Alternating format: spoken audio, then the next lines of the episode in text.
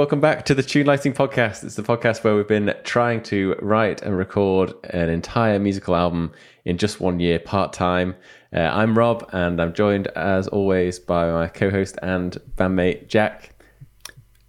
Hey, Jack. Hey Rob. Hey everyone. Come in, Jack. I'm, I'm here. Uh, Good to see you. I thought you'd uh, tuned out for a second there, just uh, gazing out the window to the world outside. Oh, it's a lovely sunny day. Um, lovely sunny day to be inside recording a podcast. We should really be more organised and uh, use those cloudy days that we had last week to. Uh, but there's you know there's football on. There's other distractions now. The world is opening up again, um, and the album is finished. So you know we're we're indulging in all these uh, fun activities again. You know like going outside on other days um, that we weren't doing when we were you know potentially uh, missing out on a few days when the album needed to be finished. So yeah, now that's done. Masters are back, ready for release. Very excited. We're just doing the final kind of final bits and bobs at the moment. Jack's uh, working hard on a lot of uh, the artwork um, and the like the sleeve to go in the physical copy of the the CD and all those kind of things. So we're doing all that ourselves. We've not outsourced any of that. So a bit more work to do there until the actual album's out. But um, we're getting closer to release date, which is uh, yeah, well, uh, we why we've decided to do this episode uh, now. I think it'll be quite timely and kind of summarizing the whole project and coming to the end of the the season. Really, um, yeah. It's so we're yeah we're going to go through and do a track by track breakdown of. Uh, of the album, kind of what to what you can expect. We'll play a few little clips. Won't play the whole song. You've got to wait for that. No, uh, no complete spoilers, but um, yeah, we're going to go through, talk about you know, where the song started, how it progressed, how we produced it, etc., etc. Hopefully that'll be interesting to to you listening. Um, and yeah, that's uh, that's the plan. We're going to try and do it in, I think, in two parts because yeah, it's quite a lot to to, to listen to us chatting about the entire album in one podcast. So yeah, we'll part one this week, and then we'll be back with part two in a couple of weeks' time, which will hopefully fingers crossed, um, yeah, everything goes to plan. That will coincide with the release of the at least the digital album anyway, won't it, Jet? That's the plan. Yeah, the plan. I mean, we hopefully you've listened to our second single, "Easy Easy," which we released um, last week. But uh, we were actually expecting that to be out a bit sooner, but it took a long time to process in the system to uh, to get it onto Spotify and all these other platforms. So we're trying to figure out if we can um, schedule a release, a more certain release date for the album, or whether that will just be a waiting game. Either way, um, it mm. will be out there. Yeah, soon. Um, yeah, it's it's been it's been straight. We've learned that's another thing we've learned. Uh, we're always learning in this process, but. Uh, that I was I naively thought because with the podcast I can literally press publish and it'll be on Spotify within about an mm. hour at the most. But for some reason with music that's not the case. Well, yeah. You, you press distribute and it just doesn't appear for like a well, week. One one wish was quite odd. quick. That was within a couple of days of uploading, um, which was very lucky because I I think I promised the the internet that it would be like two days um, from yeah. from uploading, which it was. But this one took about five. Uh, so you know, hope, yeah, hopefully five or six, five or six, wasn't it?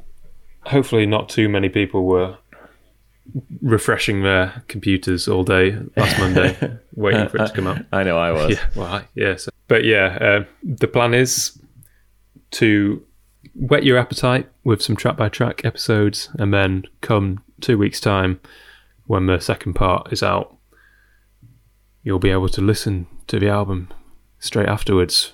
Touch wood. Yep. And then we can draw a line under this season and uh, you can all go away and enjoy the rest of your summers and listen to, listening to the album. Sounds like a deal. So yeah. Anyway, without further ado, the soundtrack of the summer, uh, "A Year to Live," as it's otherwise known. Let's uh, let's start with track number one. Track number one, aptly named "The Prologue." Um, so this is what a song that started in Jack's in my head. this uh, where Jack start. Um, originally where what was it called originally? Pirates Potion. This is this was the uh, which we may have um, talked about earlier in the podcast series at some point. That might have been the name that you've heard. so it may be it may be familiar. We've definitely played a couple of bits of it at, at various iterations of the demo. So uh, yeah, where can you remember where where this song started? Well, I know How when it, it started because I went back to look at the Ableton files. Apparently, the thirtieth of June last year. So a whole year ago was when this uh, this song was um, first well started. I think I had the initial. I, I guess it probably started on synth. Um, I had this little synth sound called Panic Pad, which I kind of filtered, and it's kind of sounded like um, it's playing this jaunty little uh, chord pattern, which sort of sounded like um, I don't know, like some distant um, accordion or something, some sort of like party on a desert island or something, which probably led to a Pirate's Potion um, name.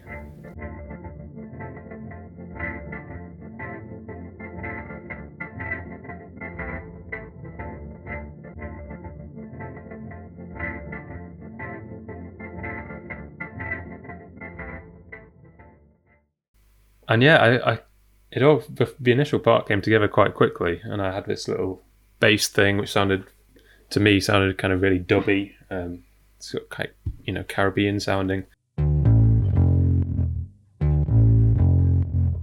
which isn't really like anything else uh, on the album or anything yeah. I've done before. So, so you started at the start. Started at the start. That doesn't yeah. always happen with songs. Like quite often the intro comes later. Like you might start with a chorus or a verse and then add an intro in or, or something. But this week you literally because it's not like the intro is quite different before it kicks in. So it's, it's basically what how the album opens is with this. We we were talking about it when we were saying it. I agreed. It sounded like there was it was like some music was going on in the distance, uh, and it's like as if you were walking towards it, and then like you know you open the door to the whatever this this is, this mystery island, and then bam, there's the the bass kicks in and the beat kicks in. So yeah, you see, you started with that bit, not not even the main riff. oh no, I mean the pre-riff. Mm, I don't know. I don't know to be honest. Maybe maybe the main riff came before the little pre-riff, but it was it was built on the same chords. So it was, yeah, it was a very kind of little jaunty little guitar lick, I suppose, which sounds quite old timey, quite old fashioned.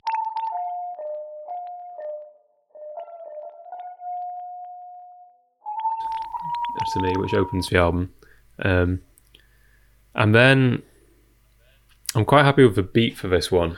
Um, it will be it's kitchen drums again, but most of the beat I think is just played on one drum, one one sound.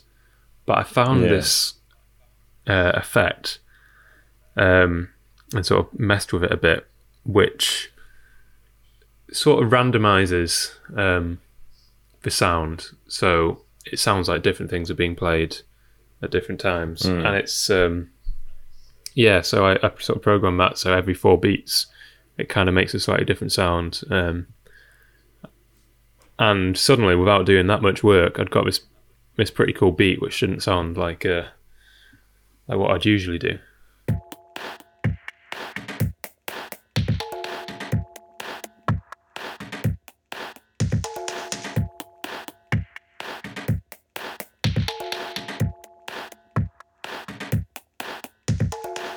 I think um, I feel like the loop probably did go on for quite a while, and does go on for quite a while actually. But I think that's okay because it's the first track in the album. Um, yeah, I think it's one of those I had to to make myself write some more chords. So it's got this quite interesting, um, what unusual sort of pre-chorus bit, which goes on for um, slightly slightly more measures than you'd think it should. Um, yeah, and slightly interesting chord. Definitely for me, that was a bit of a departure, using more kind of uh, almost sort of classical keyboard chords rather than I suppose if I'd written it on guitar, I might have come up with something a bit different. But it had this kind of ominous lead in uh, to what became a chorus.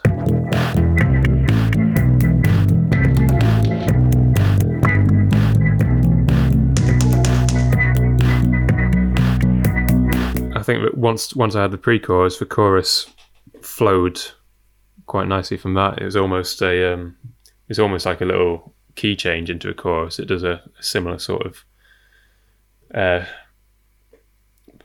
structural progression to the verse, but uh, in a different key. Um, so yeah, it was. It wasn't the. I don't think it was the hardest, the hardest track to put together. Once I had it, had the start of it. And when did the Hoover appear? That's so the I Hoover, yeah, I, I imagine it was pretty early on. I, I guess it was. I was very much in my kind of sound collecting phase, um, and one of the one of the key parts of that was recording the Hoover, um, just blasting the Hoover for a few seconds, and then letting it. Uh, it's kind of letting it tail off, I guess. Decelerate. Yeah, exactly. It, make, it makes this weird kind of like it, like a balloon being let down. It has this sort of sound.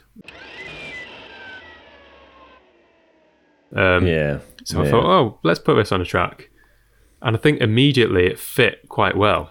Um, with with Ableton, you can, um, I can't remember what the function's called, but you can basically move different beats around uh, to match the grid exactly, even on like s- samples which don't have any kind of melodic or rhythmic content. And so, Yeah. with a little bit of tweaking, um, this Hoover sample fit perfectly with kind of the beat of the song.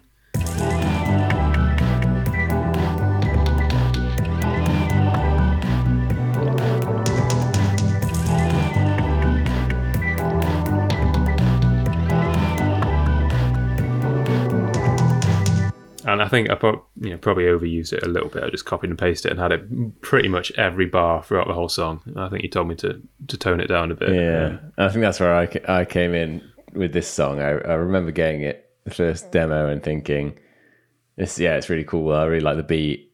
Uh, but when it got to the chorus, it was like almost too much. It was you like thro- thrown on a lot of instruments. There was a lot going on, and I think it took away from like that. Like you say, that Hoover effect was really cool. But I think once it's in, once it's looped over and over again, it it lost its. Uh, its charm a little bit. So I think sometimes you have to. It's really hard. I mean, still the hardest thing I find. And probably if I went to make a second album now, uh, or when you know we go we do the second album, I I think I I will be able to be a bit more brutal, but uh, with kind of say taking stuff away and or just not putting it there in the first place. That'll probably be, that will be my how I will set out to to make the next one. Uh, just be a bit more cautious with adding too much because it is it's the hardest thing I find is once you've heard something to take it away and, and to accept that it's not there anymore because you, you can't you get used to hearing it with it there and then you're like does it sound better? Does it sound worse? Does it just sound different? And that's that's something that I found probably the hardest thing in the whole album making process. Um, but this one I think I just kept taking things away putting things back in and eventually I think came to a happy medium with the chorus of uh, musically. Um, before this is before we'd even had lyrics, so just trying to make it sound good as a kind of instrumental piece. And I think once you added the lyrics, that took it to a, an even, yeah, a different place entirely, and kind of might even have taken some more things away after that to kind of let the vocals come through a bit more. Well, I know at one point you you were doing some mixing on this on the chorus, and um, you sort of said, "Right, just to warn you, I've I've taken quite a few things out of the chorus, so you know you have to let me know what you think." And I listened to it, and it sounded kind of really impactful and really good, and I genuinely couldn't work out what he'd taken away, which just goes to show sort of how much crap I must have put in there to begin with, sort of unnecessary, probably just copying and pasting a lot of stuff. Um, Mm. but yeah, Rob cleaned that up and, and made it sound really punchy. Yeah, so um, I'm hoping. I mean, we're we're happy. This one of the things I'm really pleased with how the like when I look listen back to this song, the final chorus, where which does have a few more elements in it. I think just uh, I'm really pleased with, but but I tried having that same iteration of the chorus all the way. So there's three choruses in the song, I think, and tried having that big chorus because I like it so much on each one. But then it was like it gets boring, and it the the fact uh, the impact of it as that final chorus wasn't as much. So I've stripped back the first two choruses to be a bit you know a bit less going on musically. Um, same same lyrics, but just less going on in the background. Uh, and it is, I think, it, I think it does help the whole song as a as a full song, but it's uh, it's hard to not find yourself willing for that final chorus because I think it kind of uh, it it's got more groove to it when at. It's got a couple more percussive elements, I think, but it, I think it was the right thing to do for the for the song. We'll see. We'll see what the listeners uh, say, but um, yeah, that was that was the decision that was made in the end. And yeah, I suppose we should just talk a little bit about the the lyrics and the vocals. Um, so I think this one was without lyrics for quite a while. Um, it's basically, I have to say, it's probably quite a um, a COVID pandemic inspired lyric, um, but it doesn't have to be. It's sort of it's almost like this character who I mean, first line is uh, I have come from a very near future. It's basically about as if you had a warning from someone um, about something big. I think the song doesn't specify what it is um, or anything like that, but it's sort of it's about um, those times in your life when you think, oh, you know, it can't get any worse, or this is kind of this is you know as big as it gets. But little do you know that something um, something even bigger is around the corner, um, which sort of ties very much into a pandemic. But I think it was written more from a point of not. It's written more from a 2020 perspective than a say 2019 perspective. It wasn't oh, by the way, we've we've just come from 2020 and there's this massive global pandemic that's about to come for you. So uh, watch out. It's it, it's more written from now, as in, well, we you know we think we've had it bad for a year, but what if you know what fate has in store, what history has in store is actually, you know, COVID 20 or something in 2022 is, is, climate is, change. Yeah, it's going to be even even worse, even more significant. So that's that's a kind of general theme of it, um, and it's I think it's quite, a, despite being you know, very kind of potentially doom and gloom. It's quite it's quite a fun idea. We had um, Yeah. had in mind kind of like a Disney villain uh, type. You know, type scenario, especially in the pre-choruses where we've got lots of backing singing going on.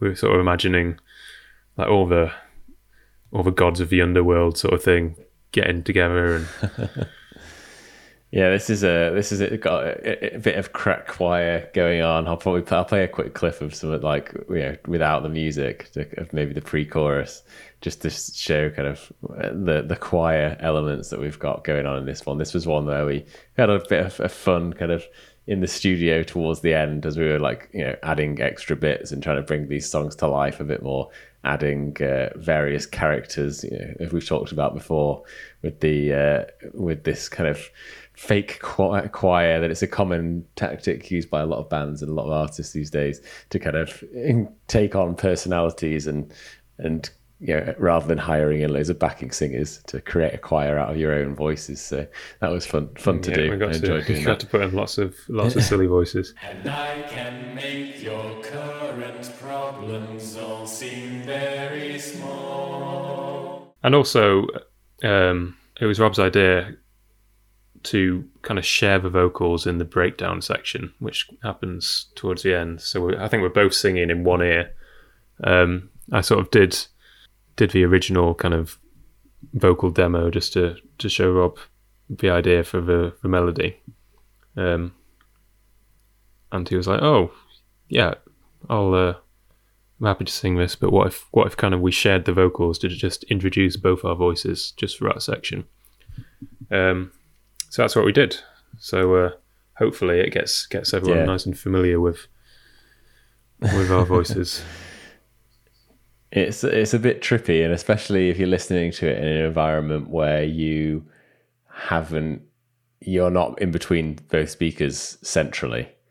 So, like, if you're in a car, for example, and you'll have Jack's voice coming out of the right speaker, maybe the driver's side, and my voice coming out the left. So it's it's you'll get one voice louder than the other, and I think it's kind of something I didn't really think about that much, but it's kind of interesting how yeah, you, this, the the feel of that section will change depending on where you are Like in you're the sitting in the car. in the room, or yeah, where you whereabouts you're sitting in the car. So that's kind of uh, yeah, something that's a bit unintentional. But uh, one other thing to mention before we move on to the next track, I guess, is that this wasn't. It was quite a late decision, wasn't it, to make this the the title track, well, not title track, sorry, the opening track. Yeah, we um, we mentioned it in a previous podcast. It was a bit of a revelation, a bit of a eureka moment um, when we decided. Like now, it doesn't feel like it could go anywhere else. But originally, I'd thought, I sort of.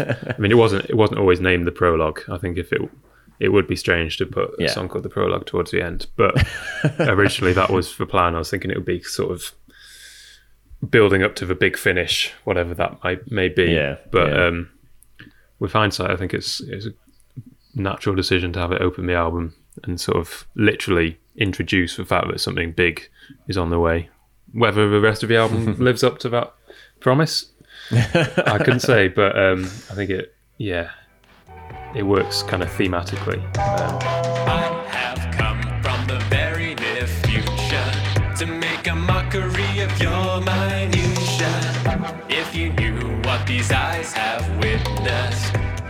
your priorities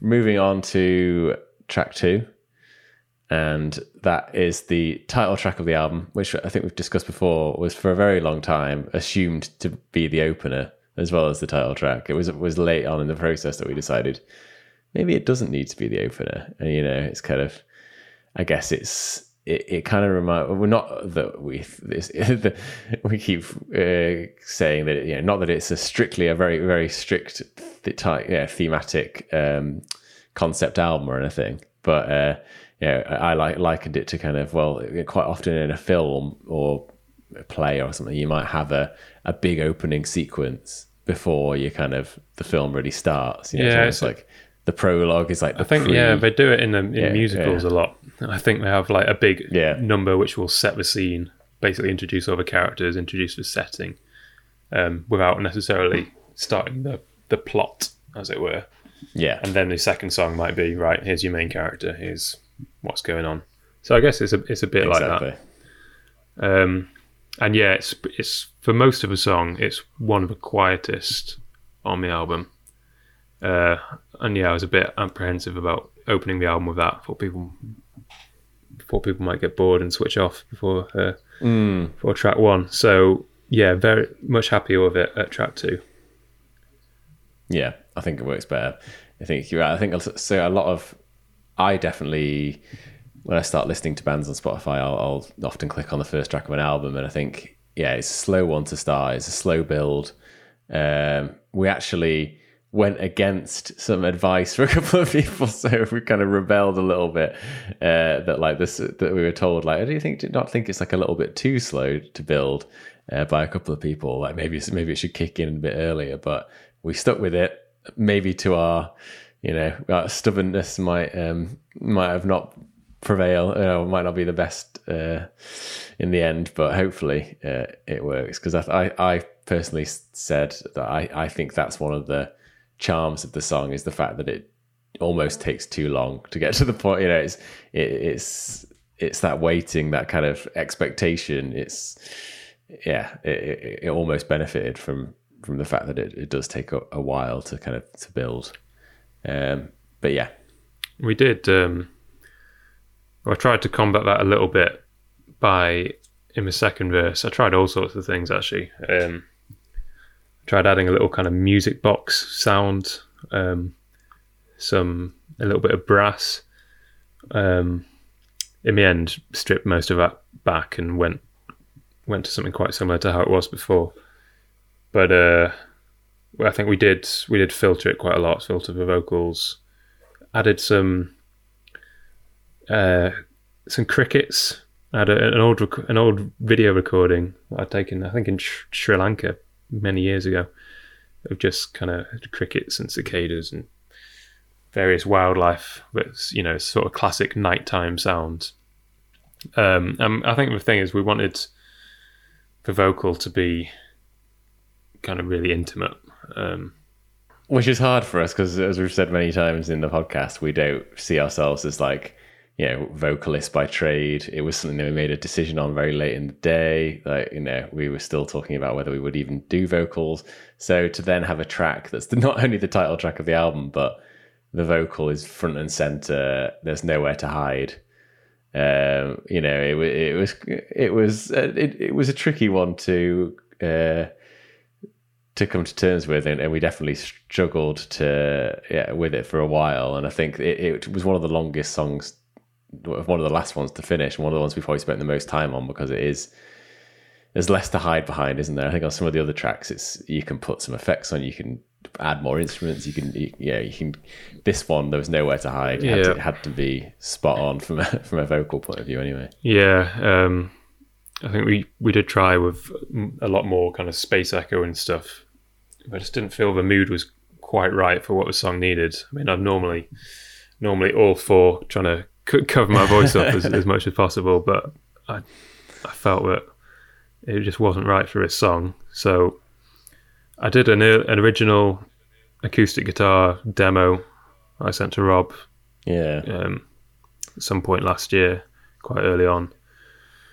And I think Rob really liked that sort of very kind of rough and ready, um, sort of quite fragile sound of it. I think it was probably quite late at night. I was trying to not to make too much noise, um, recording it on my phone. It's happening again. I've worn away the pen. I'm not getting the joke no more. True. Maybe it's too soon. Maybe I'm immune. This is one of those where we're chasing the demo the whole time. We were like, where you almost think like, oh God, I just wish I could go back to the original demo because there's something you capture in those demos sometimes. Just whether cause whether you're not trying as hard or like you said, it might be late at night and you were trying to not be too noisy. Something as simple as that can really add to the feel of the song, and then you just want to. So I obviously that's my first impression of the song is hearing the demo, and once you've heard that, you, you're always chasing Yeah. chasing that sound. So that's what we did. This song was definitely of all the tracks on the album, it's the one where we were chasing the demo the most. I would say. Yeah, and, and vocally, we actually redid the vocals, which I don't think we did on any other track. We had a couple of days in about February, probably, where we each tried to record all our final vocals in a row. Um, went through. I was, you know, I was fairly thought I was fairly happy with the takes and kind of got all the best ones. Um, Yeah, spent a lot of time going through with like the um, what's it called, comping. comping, yeah, exactly. Yeah, getting getting together, the bit, yeah. the best um, line from each take. But at the end, I was like, "This this isn't right." Um, I think I was probably singing too loud or singing too far away from a mic or I think something. it was proximity from the, yeah. I think it was too far away from the mic. So you in your demo, you were obviously quite close to the mic, and it was that gets that more intimate sound, like I'm kind of close to the microphone. And I think when you did the the final recording or that first first final recording, you stepped away from the microphone as you kind of naturally do, but then you lose that intimacy that you you get in the voice. So that was you know it was fine for most of the tracks, but we again it's just an experience thing, I guess, isn't it? You, we we didn't really think about it at the time, and then when you come to listen to it, you're like, there's something not right about this. Yeah. Um, so it was one of those I d- didn't want to have to do it again, having spent so much time. But I was, in my mind, I was like, this is this is inevitable. You will have to do it. You either do it now as soon as possible, or you know you wait two weeks and then decide to do it. But either way, if you want this song to to be as good as it can can be, then you're gonna have to do it again. Uh, so I re-recorded it and um, got it sounding better. Uh, yeah, so much much happier with how the vocals ended up than the, than where they were for a bit. The outro, never mind the vocals. The outro is arguably the bit we struggled with most on this whole album. Yeah, and probably still the bit where I'm kind of putting the out, album out there and being like, if there's any amazing producers out there who think that we've got potential and want to get back in the studio and redo it, then please, please get in touch because I'm happy with it. But I feel like someone who was, re- you know, a really talented producer with a lot of experience could could pull it off slightly better. I probably think that about a lot of things on the album, and you probably just because you've. Yeah, I'm quite self-defeatist. just like you know, I, I, I feel like there's there's always someone that could do a better job. But um, yeah, this bit in particular, God, it was it is it's almost. I look at this song as almost two songs, two battles that we we had to yeah overcome. Uh, there was the first what is it two two and a half minutes of of the song, which is very stripped back. There's just just the vocal and a couple of instruments, really, like you know, very basic drums and and uh, some synths and a bit of guitar. Um, that was one battle to get that to sound right, and then it then it kicks in to a big crescendo. It's kind of the album opener. The like, you know, the this is where the curtains going up and everything's everything's starting in this in this album, and uh, yeah, it- getting the contrast between the two parts, and then God, it, it was a, it was this was a struggle. This bit, um, we we've gone through so many iterations. Jack, again, it was like the demo was almost there. It was like it just wasn't recorded that well, and yeah, there were parts that were slightly wrong, like you know mistakes in there and stuff. So it had to be redone. There was no using the original demo, a lot of it, but it was again just trying to capture it, and just couldn't figure out what it was about the re-recorded version that wasn't quite working in the same way as the as the demo. It's it's, it's I, I think the demo was it was good as a demo, but mistakes or no mistakes, I don't think it was it was right. I think it was it needed more. It needed a, a really massive impact towards the end, um, which we didn't quite have. It was sort of ninety percent of the way there. to live.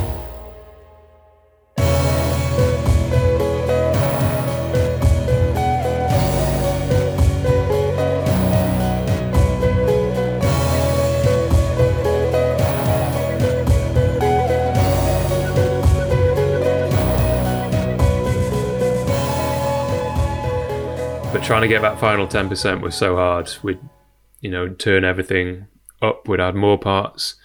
It would sound it would sound worse. So we'd take parts away. We'd re-record parts. Uh, and it's really fascinating, wasn't it? Like we kept so we kept saying, I just can't believe that. Like, yeah, increasing the volume. So there is like a jump up in volume, obviously, which is one thing, but you can't just keep increasing the volume to add more impact, and you can't just keep adding more instruments to add more impact, which we tried. And it just it's amazing when you're like, how does this sound worse and less impactful when I've just added another seven guitars? how is that possible? But it did. It did. It's it's really strange how the, the human mind perceives. It is quite fun looking at the waveform for this one. Actually, there's such a big difference between still between the outro and the rest of the song. Massive jump up in volume. Um, but yeah, I think the breakthrough for the outro came because we had this. We've got sort of two or three lead guitar parts in the outro, quite sort of shiny, uh, you know, fairly high up on the fretboard. These little twinkly little riffs um, but they're all kind of competing in a way. So I think I pitched one of them up to a, a higher octave, and but still two of them were kind of playing at the same time, and they were in, they were in there for ages. I And I think all the parts sounded good, but I think you just you in the end decided that one of them had to go, and instead of having a, a lead guitar for when it kicks in, um, well, I suppose it's still a lead guitar that we've got, but it's a it's a more kind of it's more like power ballady. basically playing sort of single notes, but with lots of kind of distortion and uh, so you so you've got more room to focus on the sound and the impact rather than the melody that's being played. And there's loads of things like to it's yeah, it's not just about like four bars and then add something and then it like it keeps stepping up. It does do that, but like it's all about kind of cutting things out for a split second to let like the drum fills kind of shine through and stuff like that. That just took ages of kind of uh, of getting everything to sit right, and then the the um, rhythm guitar that sits behind it, having just the right amount of distortion and overdrive on it that it doesn't just get completely washed out. Because you want to hear like the chord changes the, the power chords that are being played but you, you know it needs to be loud and and distorted enough to have the impact without becoming this just mess of mm. noise and It's hard because it it did it wanted to be loud and grungy, but like you say, it's still still kind of crisp and clean. I mean, I think of all the songs, this is um, in itself is very conceptual song, um, and I think part of the reason we sort of kept the the verses uh, fairly um, sort of continuous is that it was trying to match the kind of the arc of the song. Um, I'm sure it'll be sort of fairly self-evident when you listen to the lyrics what it's about, but basically, the first first couple of minutes are about sort of monotony and kind of a, a very a life gone a bit stale, and the outro is supposed to be the kind of explosion of color, um, and hence why we've got some sort of real drums in there rather than kind of glitchy program kitchen drums, uh, and kind of more guitars, uh, less synths. Um, so that's yeah, that's supposed that's supposed to be the realization at the end of the song that this guy, this narrator, is is left has realized he's actually got one year left to live, and it's sort of the the magnificence of life has just revealed itself to him in this explosion of sound, which is you know over before it's which causes begun. his which causes computer to crash which is often what would happen when i was mixing this track is that we would get to the intro and everything would kick in and then ableton would just crash so Yeah, there uh, was yeah, a lot of that towards the end, fun. which is very frustrating when you're on a deadline. Yeah, like the computer fan going absolutely crazy.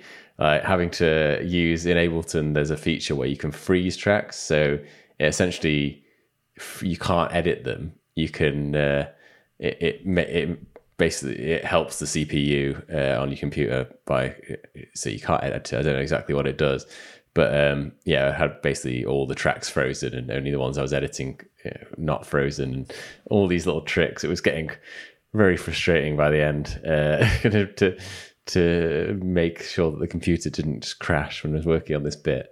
Um, the other bit I think uh, worth mentioning is kind of um, which I thought was another interesting revelation, I guess, in production is you, you kind of quite often underestimate um, build the building of tension, what you can do in like a really short space of time. And obviously, in this track, the tension is building throughout, like as if it's building towards something. Uh, particularly in the, just before the outro, like the drums come in and it's the, the pace is picking up, and the the vocals are kind of making you think, oh, something something's on the horizon, something's about to happen. But um, I did this little, just a little guitar slide before the outro. Just it's literally half a second of just running the finger down the fretboard, and it adds just I think uh, just that was kind of the final piece in the puzzle to unlock the kind of the, the this bit of uh, tension, I guess. Because I always you, you kind of can't it's hard to comprehend that that something that short can set something up you know so it's it, but your mind can work on those kind of timescales like while you're listening to a song oh right Yeah, we had a, we had a bit of back and forth about just how long that gap between the sort of the build up and the the outro would be because there's a few seconds of silence, and originally that was quite short, and we made it longer, a bit shorter again, and then Rob was like, I think it needs I think it needs a little introductory noise r- rather than just springing springing the first note on you.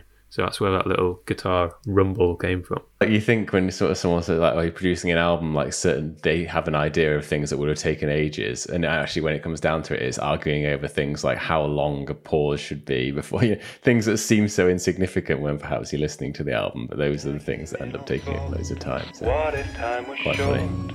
Would it be a blessing? More haste, not a day to waste, not an hour misplaced, no more second guessing.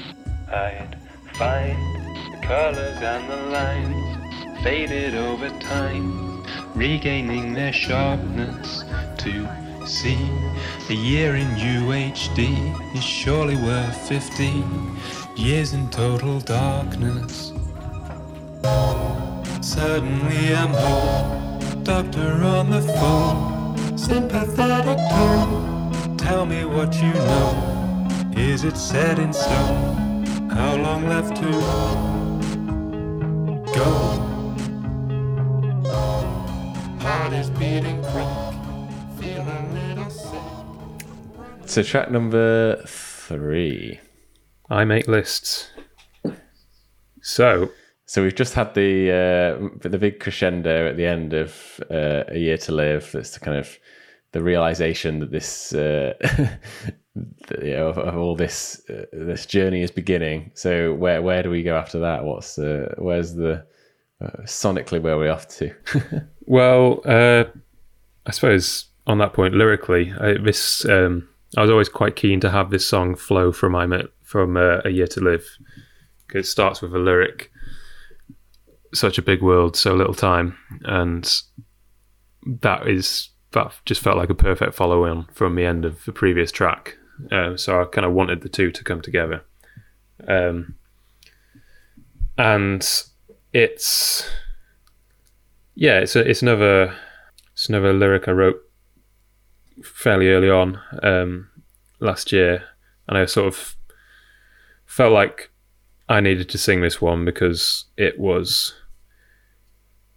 it's not it's not personal in the sense of you know oh it's very it's private or um, sensitive or anything like that, but it, I think it was you know quite a bit of myself in it.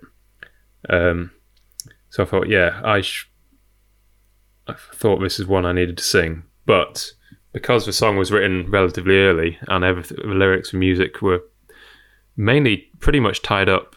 Once we we did an episode about this song um, way back last year, it was one of the first ones I think that I thought, right, this is almost definitely going to be on the album, and um, yeah, so so the other songs in some way or another will fit around this. Um, but that meant that everything was kind of fixed before I kind of realized, worked out how to transpose or realized what I should be transposing um, to fit my kind of vocal range better. So it's quite a hard one to sing.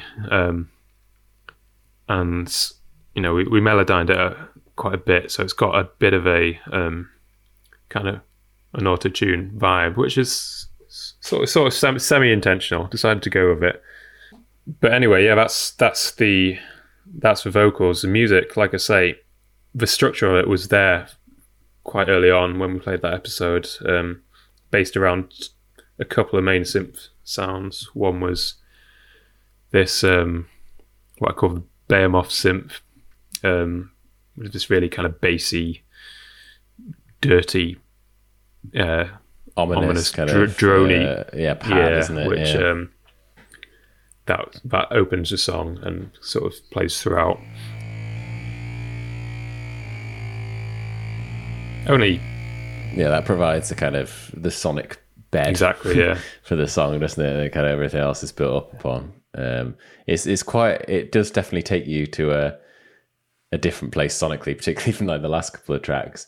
Um, and that yeah, that bass line kind of and the key that it's in, uh, it's, it's it's got an ominous kind of feel to it, and and almost kind of into, goes into the, a, more of a dance, like particularly the verses, more of a uh, like a dance music kind of world, just because of like the the nature of the sub the sub bass and how low it is. And, and stuff. So that wa- that yeah. was one of the things that came later. Um, changing the second verse, so it's got this almost sort of, you know, almost kind of dubstep drop. Um, everything, you know, the guitars drop out. Um, we cleaned up the drums a lot from the original demo, which you may or may not remember from the episode we did on this.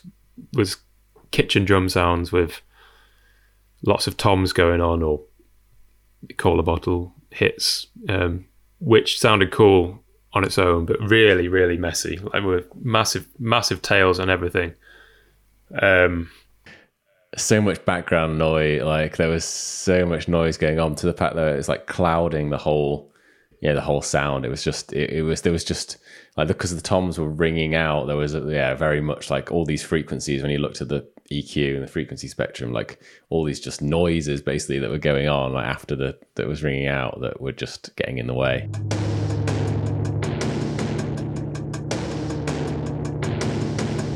So I think one of the first things I do when I revisited it, because we left this song alone once we decided, oh yeah, we'll still go on the album. This is, you know, pretty much there. Left probably left it alone for the best part of six months before thinking, actually, we need to finish the album. This song's not done yet. And suddenly, suddenly it was quite daunting. Um, There's somewhere you know from the start are going to be battles and are going to take a lot of work. And this one, we for some reason we thought, nah, that's that's almost there. And reality is, it's never almost there, is it? No, it was there structurally, which I think was what what fooled us, what fooled me a bit. Um, but yeah, one of the first things I did second time round was to completely clip the drums, um, just harshly chop off all the tails, so it kind of kept or even added the kind of robotic feel to them. But um, but just didn't completely dominate the mix like they were before. Um, so that helped. And apart from that, it was kind of subtle things, re recorded a few things, tidied some things up, added a kind of sub bass arpeggio into the, the choruses to kind of give it a bit more bit more groove, I suppose. Um, Yeah. The big thing for me, production wise, in this song was to get the contrast between the the verses being dark and ominous and grungy, and the then the choruses being bright and light, and that contrast, which I think works. But there's yeah, a lot of things kind of had to be done with EQ and and in, yeah, instrumentation and stuff to make to make that happen. yeah, I think I think we're both pretty happy with how this came out, considering at one point we were, you know, kind of, kind of worried about it. I was ready to give up on it at one point. I'll be honest. Like it was, there was, it was the one where, uh, with a couple of months to go, I was like, "How? We, I just can't see how this comes together." Like, I love the ideas and I love the like some of the riffs and stuff, but I just there was just too many things where I was like, "How do we get around that?" And yeah, it was definitely one of the ones that came together quite close to the end. Um, just yeah, everything kind of clicked. Eventually, you kind of you get through that brick wall, but yeah, it was uh, there were a few brick walls for a while with this one. The the other the, one of the main things, and, and I'd be interested to hear what people think of the track in the end, is the lead the lead the lead part uh, in the verses uh, and at the start. I thought it was a guitar originally when Jack sent it, but I think it's actually a, a synthesizer. It's very distorted. Um, yeah, of so is it, almost guitar it's, like. it's actually a synth sound that I called fog or foggy, and that appears. That's the same sound that's plays the chords in A Year to Live, and I think it appears on a couple of other songs later.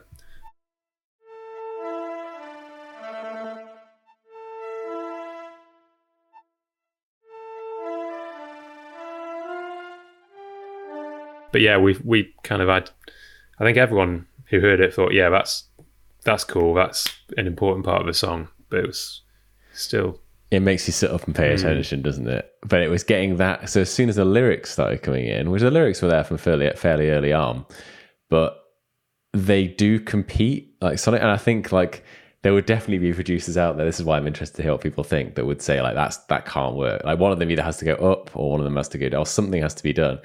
But I think part of the charm of this song is the fact that they are competing.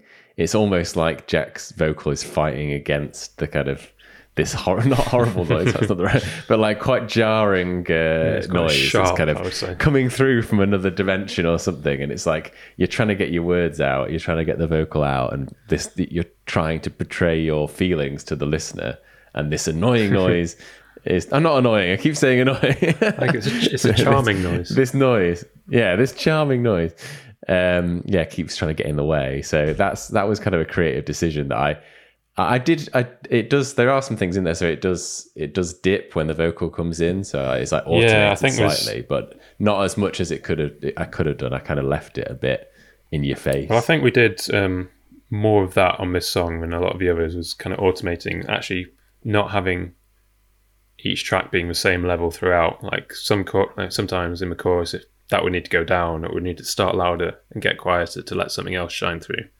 I feel like this was a song where we kind of really discovered the need for, you know, fluidity in levels, um, rather than just keeping everything the same throughout. so yeah um uh, what, what anything else to say on on this one in particular Um, it's just a, yeah, just a case. A few little bits of ear candy really finished it off at the end. I um, wa- was one of the lyrics mentions uh, a lemming, so there's a very very subtle sound track, uh, sound effect from the computer game Lemmings, which we used to play as children. Um, it's a little splat. I, I mean, it's it's quite low in the mix. Don't don't to be too gratuitous. That's one of those things. I, I know it's there. That's nice. Um, added added a bit of lead guitar at the end actually over the the last kind of instrumental chorus just to give it a bit of a kick. Um, so that's you know one of those things that's maybe seems like quite an important part now that just wasn't wasn't there um, at the beginning.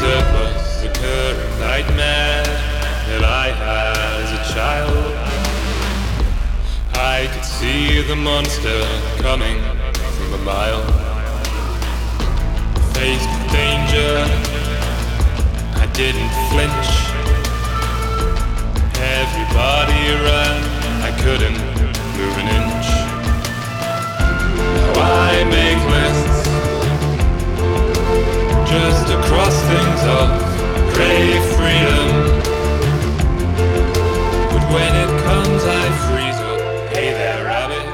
See those fog lights through the track four Easy Easy, which you may well have heard already. If you haven't, pause this podcast, go and listen to it, and then come back. it's out. Yeah, it is out now. It's the one we chose as our second single, um, just because we felt it was it sounded single-like, and it's kind of uh, yeah, it's it, it- it's quite short, so while, while like quite succinct and uh, yeah, it, it's uh, yeah quite dancey. Uh, uh, probably one of the more dancey tracks on the on the album. So yeah, do listen to it if you haven't already. But we'll if you yeah, if you really don't want to listen to it, we'll, We'll just talk to you it. about the song. Don't know how to describe it to you, and then you can imag- imagine it in your head.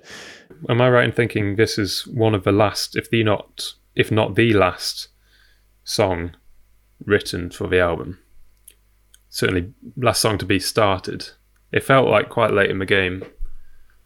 Yeah, yeah, definitely. It was it was one of those where we probably said on the podcast, it's like I need to stop writing new songs, and it was probably the final new song that got written probably around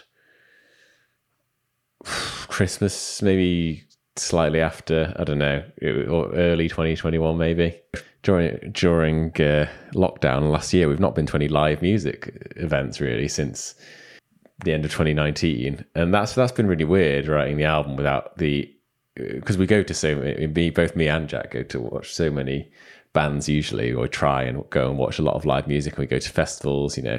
And that's where i could get a lot of inspiration for for writing. A lot of the time i'll you know the next day after seeing a band i'll be really fired up to start writing some music. It's it's those moments. I think live music more than anything is what gets me excited about you know writing music um, so there wasn't much of that. But the day before I wrote this, we watched an online gig uh, of, of the band Bellowhead uh, British folk band. Um, Folk 11 piece band. a more contemporary folk band. So not they have they have some traditional elements, but they also you know, they they bring things up to the modern day a bit more. And uh, yeah, watch that set and just a really amazing kind of live performance. Still the energy there and really made me harker back for like live music and and getting people in a crowd, you know, dancing and stuff. And so I kind of sat down. It might even have been the evening after watching it, and just in front of the computer with a guitar, and was like, I want to write something that's like dancey and and would be fun to play live. That was what I was thinking. Uh, maybe it won't even go on the album. I just was in the mood to write something, so I just did, uh, and it just kind of um, came from there. Really, I think the song started with the. I think it started with the bass line, um, and I just I hadn't really used the bass guitar on that many tracks on the album. I hadn't written on on my new bass guitar that I bought last year. Um, I definitely I'd, I'd re-recorded parts from demos on it, but I'd not written anything on it. So I was quite keen to write a track from scratch on the bass.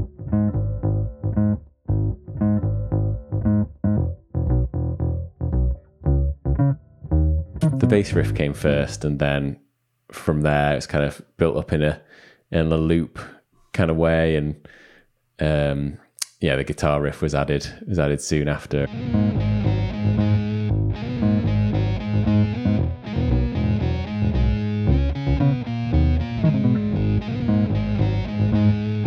Some kind of more spacey synth sounds to kind of add a bit of our spin on it.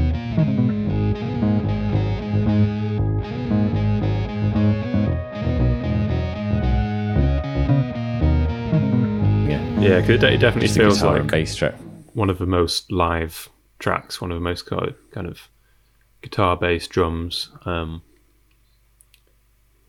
you know, traditional, if you like, instrumentation on the album. Although, like you say, we, Hmm. we, there is some quite prominent uh, synth soundscape stuff going on as yeah. well.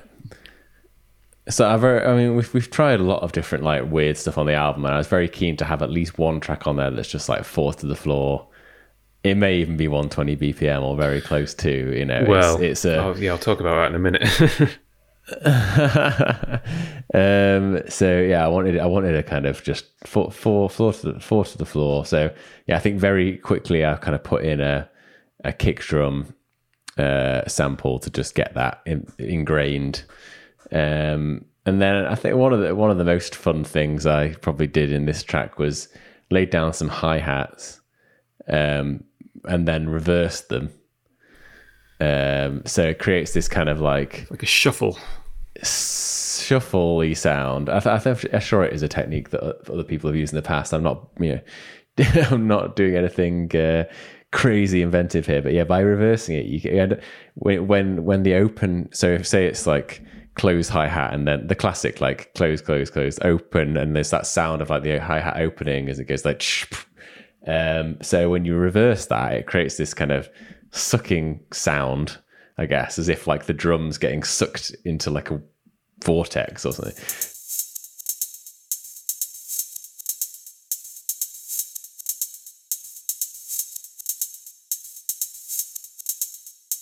So you've got that. I just looped that over and over again, and it kind of, uh, it just created this um, almost a different feel again to the, to the kind of to the groove, which which I quite liked.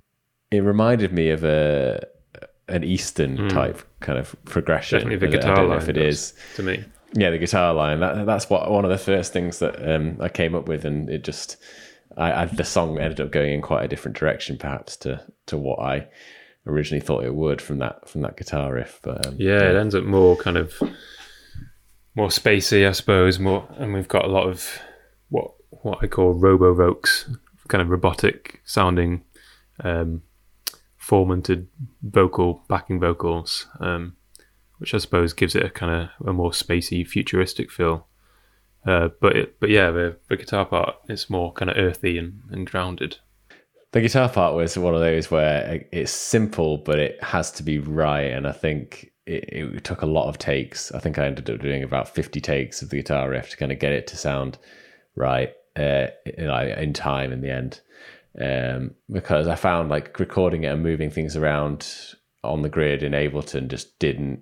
It lost the live kind of feel, and so I had I felt like I had to get it right, um, you know, in real time. So that took a while. Um, yeah, and then I, I, then because it was quite quite a regular um, beat, and it's forty four four, and all that was quite normal. Uh, my the the in the instinct in me was to try and weird it up a bit or do something. So I was very keen not to just have a just standard structure of just verse chorus verse chorus. So there's kind of a C part that I came up with throw in there, which is um, almost like a breakdown, but it occurs twice, so it's not quite a quite the same as a traditional middle eight or a breakdown. Um, yeah, so that that's uh, that came in f- fairly late on, but to try and take the song in a bit more maybe of an interesting direction and break it up. A Yeah, it was bit. definitely a conscious decision. I think originally there was an extra chorus in there as well, which um, as as catchy as it was, we thought, yeah, that's probably probably four choruses. Um, it would have made the song about five minutes long, I think. Um, and we decided to take it out in the end. Um, So the vocals came quite late on this one. I think the track was pretty much there, like yeah, and uh, yeah, Rob played me the, the demo. Um, like I say, quite late on. I think it was the, last thing I heard. Um, probably around January, I think. And in my last episode, I said that by that point, I'd sort of switched my mindset to focusing on, you know, the tracks we had. So my my first reaction was was apprehensive that oh he, he's still writing songs with like three, mo- three months to go to a deadline. Um, but then I heard it and I was like, oh well, this is this is pretty much done already, so that's that's okay. And then and I just listened to it in the kitchen, and the melody just came. I think on the first listen really easily. Um, The chorus melody. Easy. Yeah, well, Maybe, I think that's that probably That's probably part of where inspired the lyric as well. from, yeah, it just had this really kind of that's breezy. Um, yeah, kind of everything's everything's all right sort of vibe in in the groove. Yeah, so I mean lyrically, um, I sort of took that and ran with it. That and the fact it's kind of had a sort of spacey, futuristic sound. Um, so it's almost kind of written from a perspective of you know um, some sort of Martian or, or alien um, uh, who's kind of experiencing planet Earth, uh, if you like, and getting to grips with it. Um, it's it's a moment everything clicks. It's like the the life hack, if you like. I mean, it could be something really simple that you've never worked out, never realized how to do until one day you just get it, and that's kind of it. It's like it's that feeling initially of does everyone else find this really easy? Um, what, what am I not getting? And then suddenly there's lo- loads of lines in there like uh, I'm starting to see why this is so popular. That kind of thing. It's it's that kind of moment of um, going, oh, all right, yeah, no, I, I get it now. Um, and suddenly, suddenly, you know, there's a whole world of possibilities. So that's, that's the sort of vibe of the song. Um, I got my new shoes, I got level two, got that pink bloom. I got YouTube if I don't know what to do. I can infiltrate, I can imitate, even I don't know if I'm a fake. How did I not know this was an option? I could have chosen sooner. Nobody told me it's not only possible. It's easy, easy. Just watch the way a human life they do it on the TV. Easy, Right. easy. track five. Track five, Everybody Knows My Name, uh, which was apparently written in July last year and named Like Totally. Uh, oh, I don't think. I don't think. I didn't that. I don't think that name stuck that. around very long. I, I think it became Everybody Knows My Name quite quickly. Um, Does that mean that the lyrics came? Quite yeah, I think I think the sort of the basic premise for the lyrics. Um, I'd had for a little while, and I was, I've kept trying to put it onto other songs. Um, the basic idea being of equating the world we live in today, where we're inundated with personalized emails and text messages from people trying to get you to buy stuff. Uh, sort of equating that with Yeah. being a celebrity, basically, um, because that's you know that's how they want you to feel. You they want you to feel like you're being waited on by in hand, Yeah. yeah, hand and foot. That you're special. you're special. that you're- Um, yeah. Everyone, people you've never met, companies you've never heard of, get in touch with you. Twenty four seven, and it's yeah, it's like oh well, what if, what if you did try and, you know, absurdly celebrate that fact, um, and and believe that actually yeah, it must be a pretty big deal. So that's kind of a song. It's you know quite light, uh, light-hearted, but I think Yeah, almost a bit, bit of humor. Probably, I'd say one of the more humorous. it's it's an absolute. Yeah, barrel of laughs. of, like, Uh, depends what your sense of humor is like, Yeah. I guess. It's Depends like what slightly thre- dark humor, threshold I is guess. for but- humour. Um, hopefully it's low. But anyway, yeah, the song started. I think it came together quite quickly. There's not a lot of messing around. It's it's quite a short, three minute pop song, I guess. Um, it started on on synth. I think li- the intro was the first thing that came with this one. There's sort of two two synth parts playing a little chord pattern next to each other. Um, Which we ended up filtering. we in. did, yeah.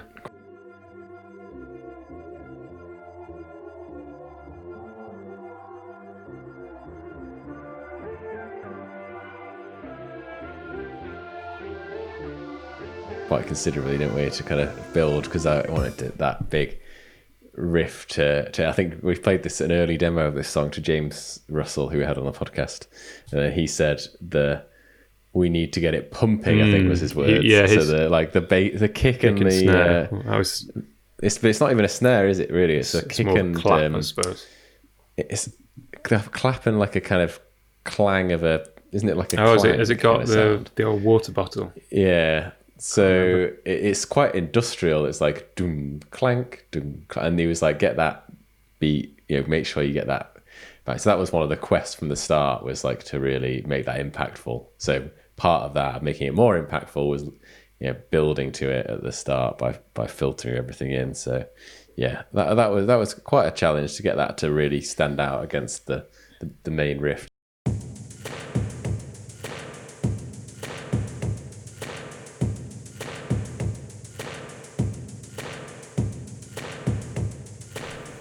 Tricky little one to mix this. Um, yeah, I mean, it's. I like the fact that it's got sort of really prominent synths and really prominent guitars. They both seem like they're um, kind of equally important to a song, but kind of juxtaposed against each other.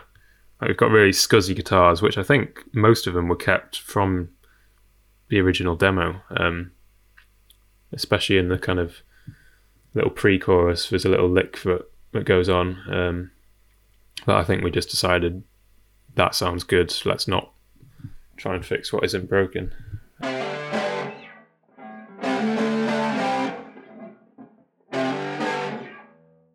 I had an early demo of this song, which uh, not not an early demo, an early pre-master of this song, where it was quite trebly. Like the kick was very.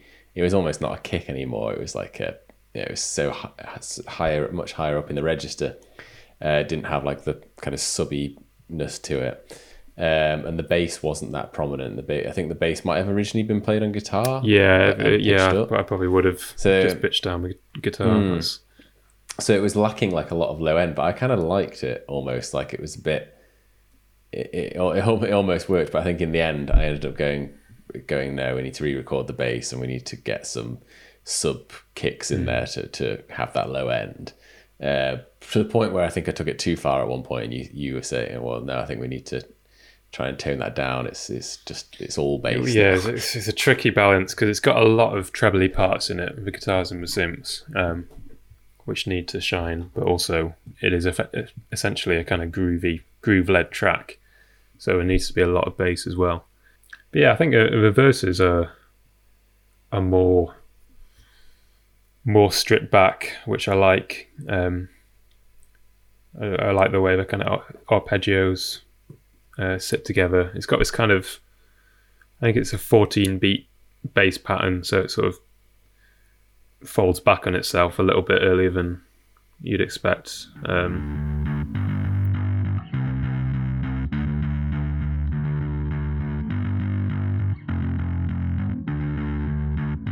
what else is in there? I've got these. I use quite a lot the uh, kitchen cowbells. I don't know how many songs it made it onto in the end, but it feels like a lot. A very kind of staple bear tax sound of you know a couple of cowbells, um, which fun fact is exactly the same cola bottle as I use for all the tom sounds. Just the cowbells are pitched up, the toms are pitched down. So that's all from from one bottle of Aldi cola. Um,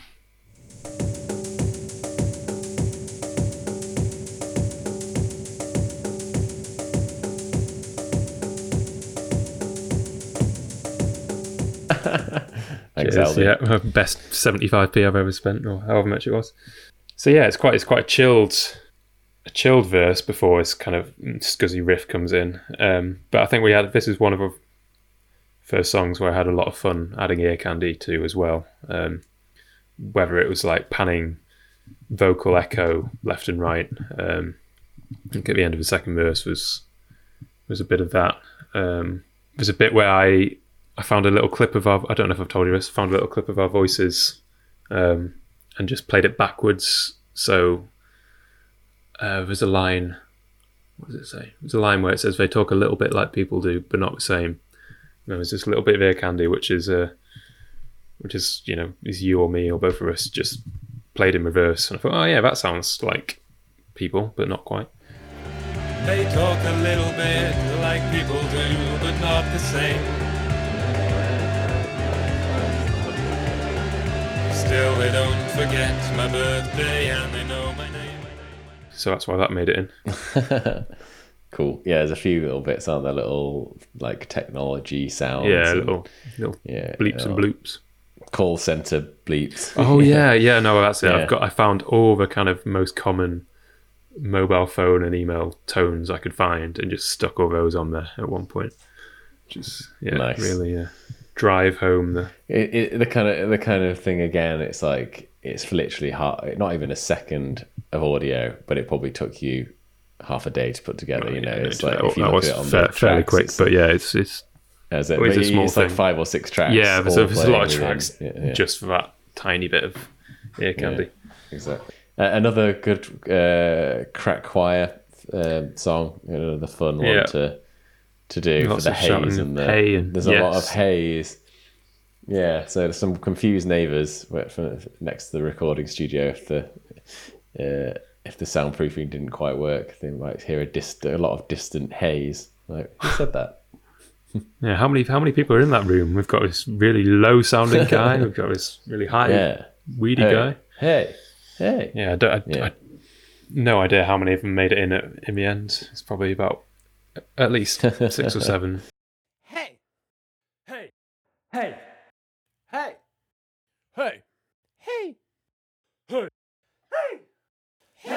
Yeah, so it's. I mean, it is. It's a short, short and snappy kind of song. Kind of, yeah, quite poppy. Uh, not too kind of concept. Doesn't go off in too many crazy directions like maybe some of the other songs on the album. So, do. yeah, it's got one- It was one of those like don't overthink it. We kind of. I think we said that to each other at some point. Yeah, this one doesn't need to be that com- that complicated. It can just be.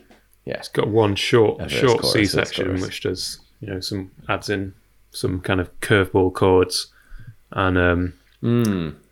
it's got some nice little hand claps in, which I uh, kept asking you to turn up. Um, like, yeah, this, is, this is a key part of the song, Rob. You need to be able to hear the hand claps. Uh, and I think it, it does benefit from a little bit of a, a kind of cleanse section after the, the chorus. Um, I can't. I said it reminded me of uh, the Stranglers. It, yeah, it does. It does have a similar sort of progression to that. I think. I think it was just one of those I, it probably was a conscious effort to to add some more chords in, and um, I think we we did have a comment that you know these these these chords are a bit at odds with the rest of the song, like they're much more major than the rest of the song. Um, but I sort of felt that was that was part of the the idea. Again, thinking sort of thematically, it's kind of a, a jarring, you know, technological world we live in where you get flung in different directions by these kind of robotic sounding overlords and uh, you know s- suddenly suddenly you're back into reverse again and everything's calmed down a bit um, Yeah. Yeah d- don't know exactly where it came from I thought it sounded quite good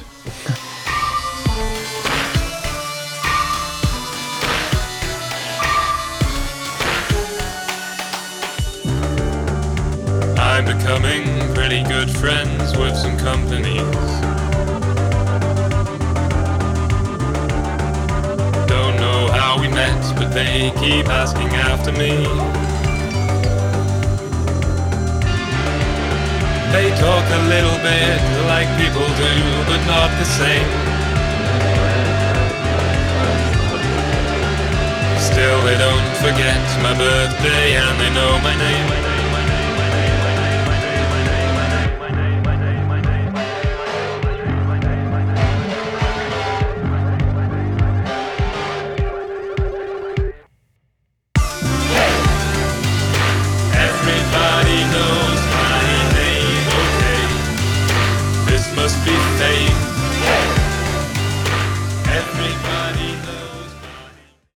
Track six is called one step forward um, so this is the first what we call the in-between tracks um, of which there were three on the album Which we've probably obsessed over a little bit too much in the of like, ooh, yeah so it's, it's something we we really want in between tracks. we talked about a lot yeah. throughout the podcast but we didn't actually get onto until oh, it must have been at least february um, this year because we didn't really know where they were going to go where you know where the gaps were Well, you, needed you can't do the in between Yeah. tracks, and you got you got the tracks to go in between. That's the yeah yeah tricky, tricky thing. So I think certainly at this point in the album, it felt like a good point for a pause. We'd had a, you know a few kind of high energy uh, single like tracks, um, and so um, everybody knows my name ends really abruptly, which felt like a good kind of sudden point to take a breath. Um, so yeah, we we had a few potential ideas for these sort of interludes. I was going to say we sat down, didn't we, in sort of February and went through a load of demos, and we're like, do any of these feel like they would work as an interlude track? Yeah. So yeah, I don't think we we actually wrote anything new for the interludes. We're like, well, we've we've all got It's like there's got to be something. yeah, there. We've got exactly. so much crap. we've got a mine full yeah. of half finished songs um, on our desktops. Let's let's go there first. So I think the first track I thought of was this thing called Fogpeggio, which again was using the fog uh, synth sounds that has appeared in A Year to Live and I Make Lists and a few others, um, which I thought sounded really cool. But it was kind of it was all it was all loops. It was just building and building with different little uh, licks and things, and I liked it, and I would have liked to have made a song out of it. But then I thought, is well, I'm definitely not going to do that in time for the album. Maybe I'll never do it at all. Um, and also, it's only really one kind of part. Like I say, it's just a loop that builds and builds. So maybe is an ideal candidate for an interlude that only needs to play for a minute, a minute and a half.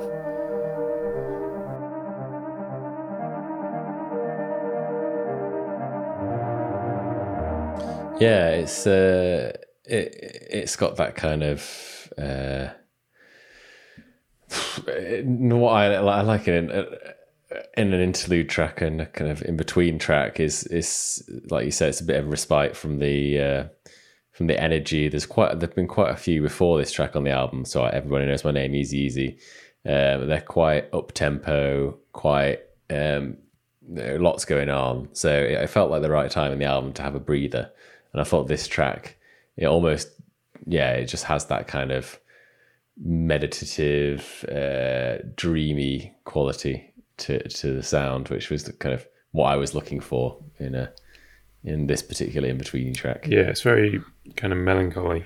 Um, um, like Foley played a big part in this, um, getting getting field recordings to kind of blend in with the sound uh, and add to some kind of narrative. I think this is, I think one of the ideas of the in between tracks is that they will reinforce whatever kind of concept or whatever kind of narrative you have within the album. Um, and so that you know that is one of their purposes. Um, so I sort of I was obsessed with trying wherever possible to get samples and field recordings that are from this year from the album making process. I thought that was, you know, even though it might not have any relevance to anyone else, to us, I thought, oh yeah, that's you know that's important that we know that that's uh, that's where it's come from. So there's there's a sound right at the start of traffic, which is literally outside my window where I'm sitting now, um, and where I've done most of my work on the album uh, and the sound of the, the window shutting, which again is, is probably quite on the nose, but that's especially during lockdown. That is like a big part of my soundtrack. Every night I try and just stick my head out a window, get a bit of air, get the sound of the city. Um, wondering when I'll be allowed outside again, and then just sh- shutting it before going to bed.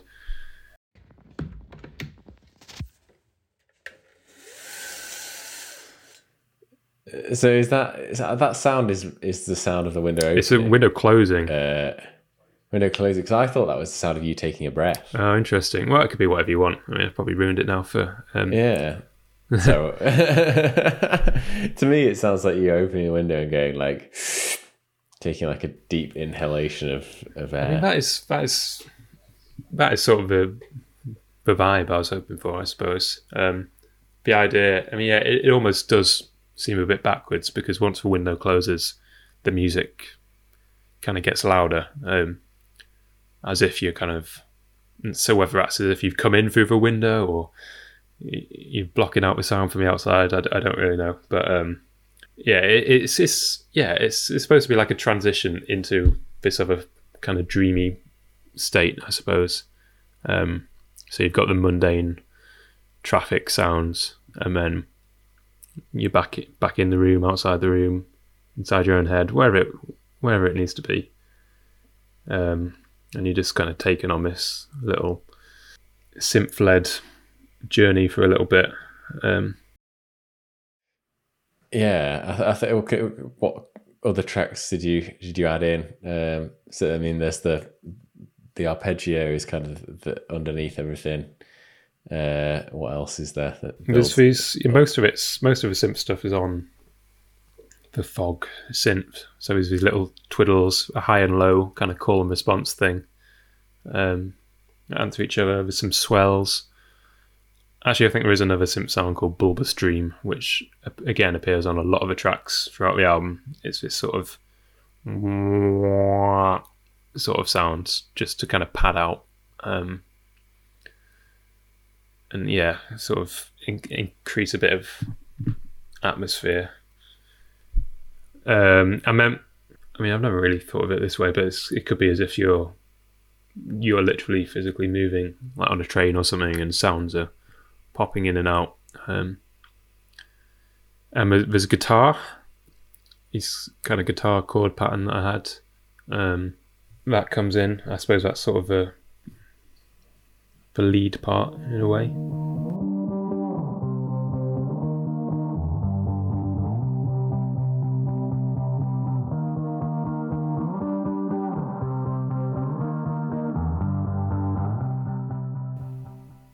And it was a vocal sample which came very late, which I sort of again just wanted to soak that in effects, make it really kind of otherworldly, um, as if as if someone's trying to speak to you maybe you know, maybe you're in this dream and you can hear this voice and you're trying to make out exactly what it says because it seems really important. Um, but then kind of a track fades out before you can really, really hear what it is. Um,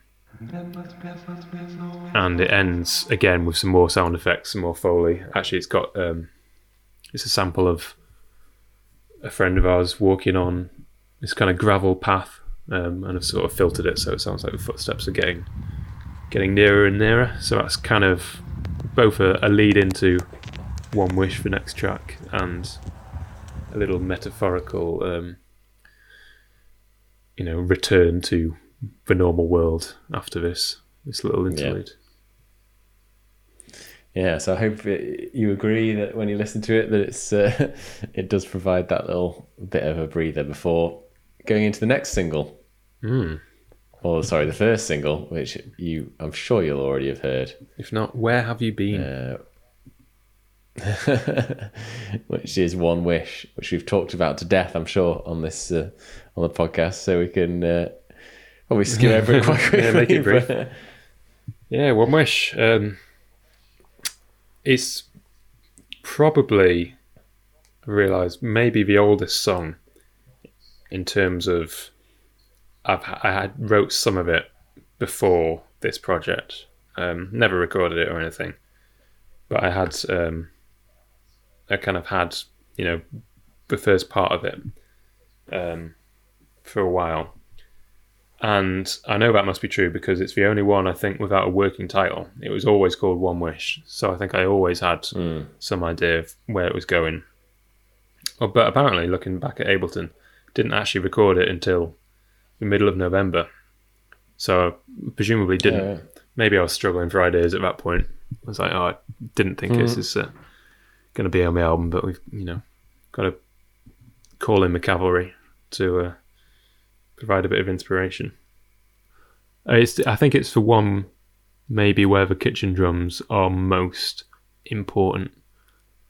Um, certainly the kind of clangs and clacks of the water bottles and there's some you know cinnamon stick action going on. There's a little bit of a um, again a sort of randomizer filter which adds a bit of life because you know not every not every beat sounds exactly the same.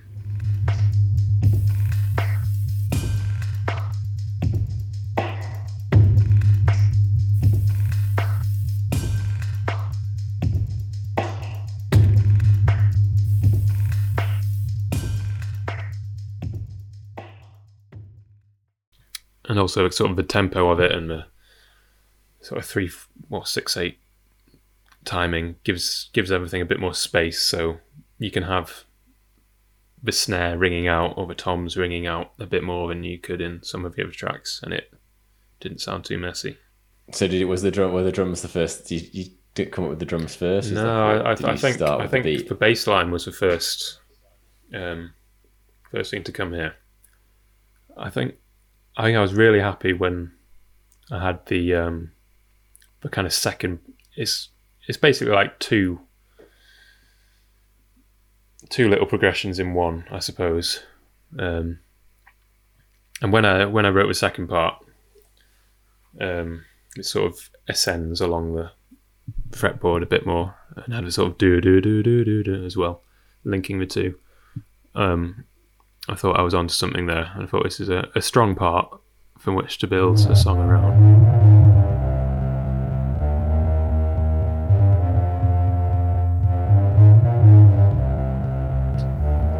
Um, So did that quickly progress to kind of laying over some chords and and go from there? Yeah, I suppose the chords, for the most part, follow the bass line. So, um, so I think after that, I don't know when the kind of hook, the um, the three notes sort of fanfare. Um, I don't know when I wrote that. I don't think it was straight away. Um, but I think the melody came fairly quickly. I think I've got an old phone demo of me just singing the the melody with no words. Um, I mean, I, I- even the kind of bass breakdown part, um, which happens in the middle, I had that quite early on. Um, didn't know necessarily whereabouts in the song it would go or how it would work with lyrics or anything, but uh,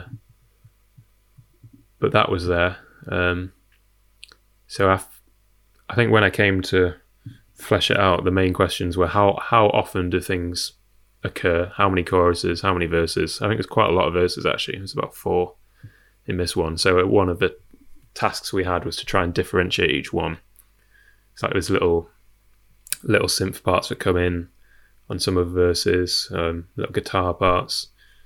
Uh, sometimes things drop out just because we wanted everything to sound a bit different. Um, because there's almost two two breakdowns kind of it's almost like you've got the the first kind of po- bo- a lot of what we wanted to try and do and what Bill said that I liked from the early demos is the kind of the big fanfare chorus and then the the kind of drop down in volume afterwards. So it happens kind of tw- twice in the song. One time it's more extreme than the other which uh, that getting that contrast right between yeah, after the big one wish fanfare chorus and then dropping out everything drops out and, and it's just kind of down to the that the uh, the vocal and, and a quieter line to kind of really catch your attention yeah, I suppose it's the song's kind of about the swells, isn't it? The sort of the ups and downs of. Um, it's one of the things we spoke to the masters about is to try to make sure that because there's quite a few points. It's not just a case of right, it gets big at the chorus, quiet in the verse. There's a few different points like halfway between the verse. Sometimes it kicks in a bit more, um, and it's about trying to get the impact right when each of those parts come in.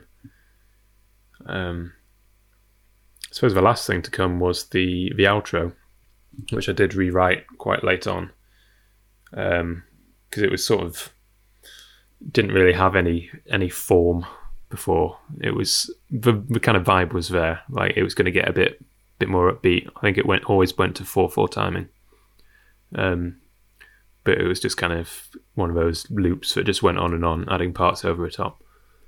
So I think when I wrote that electric guitar line, um, then it actually had a bit of form. I knew how long it needed to be. Um, yeah, I, think that's that's the only time I've recorded acoustic guitar on this album. I think was that outro because I wanted to get it in somewhere, um, make it sound a bit more organic.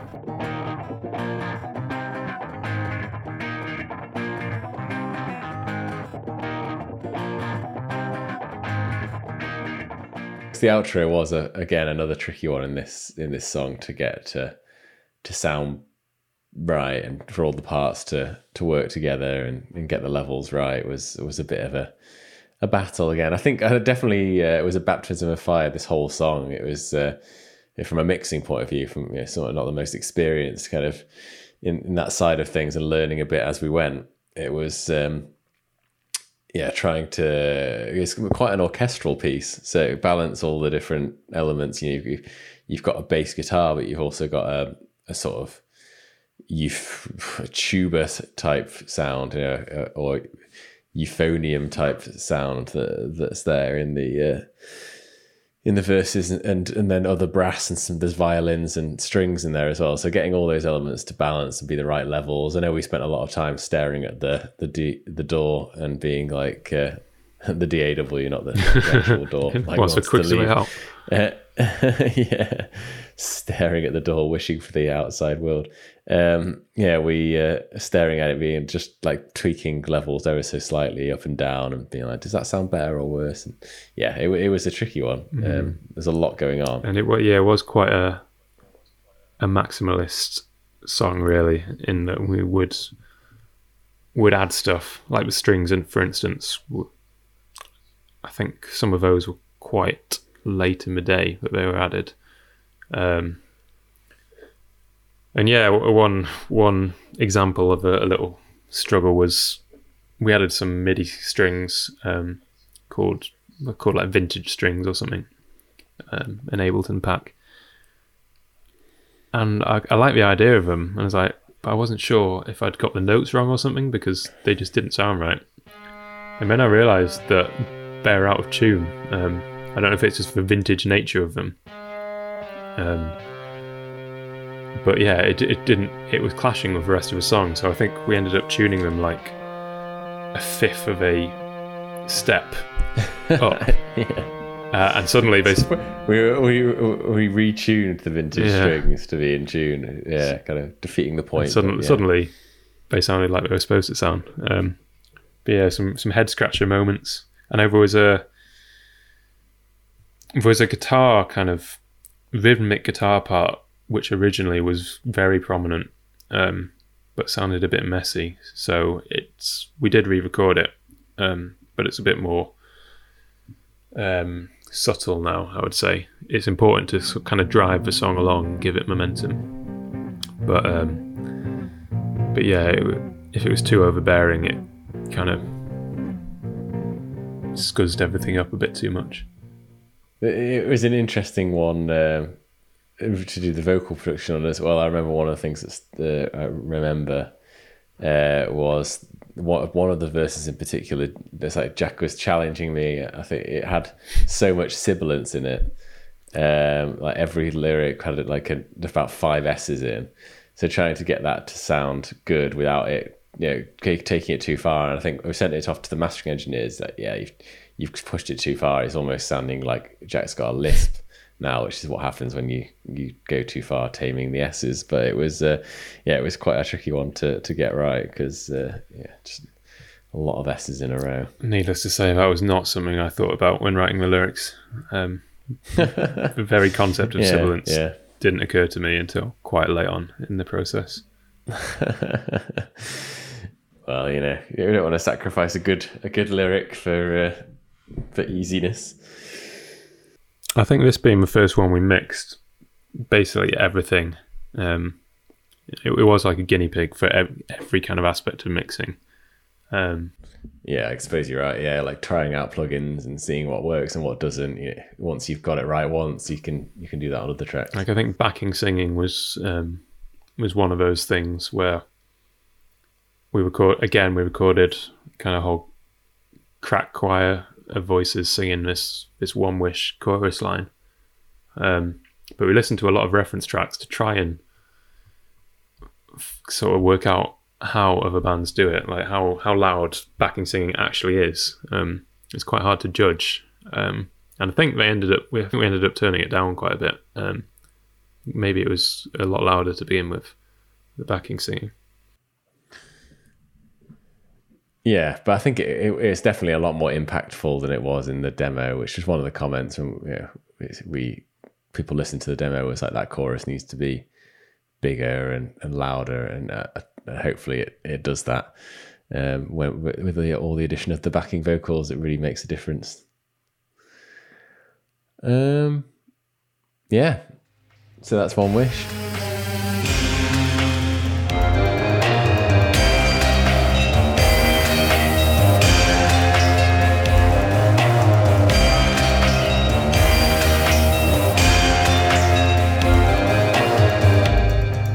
Another world, I'm a Renaissance man.